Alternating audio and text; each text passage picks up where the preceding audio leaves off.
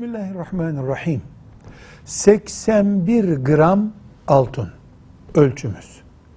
Şeriatımız borçlar, günlük, aylık masraflar çıktıktan sonra kimin elinde 81 gram altın veya o değerde bir şey varsa, para, satılık eşya, arsa, böyle şeyler varsa, yani para eden şey varsa, ihtiyaçtan fazla borçlar düştükten sonra onu zengin kabul ediyor.